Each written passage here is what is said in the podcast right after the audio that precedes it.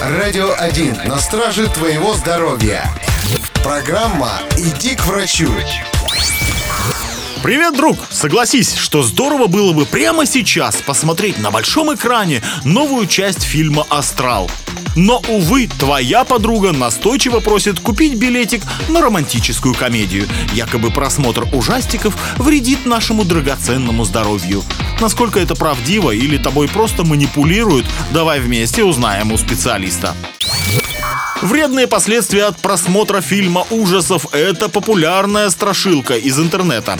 Псевдоэксперты утверждают, что память о страхе и негативных событиях сохраняется в миндалинах. И по окончанию фильма она не выветривается оттуда, а закрепляется надолго, регулярно о себе напоминая. При этом мы якобы путаем реальность с вымыслом, и это отражается на нашем эмоциональном состоянии. Но ученые полностью опровергают это мнение. 30-летнее исследование, проводимое по всему миру, доказало, что у человека нет никаких оснований бояться девочки из звонка. Ведь хотя мы и трясемся от страха, мозг всегда помнит, что опасность не настоящая настоящее, а значит никакого вреда нашему здоровью это не наносит.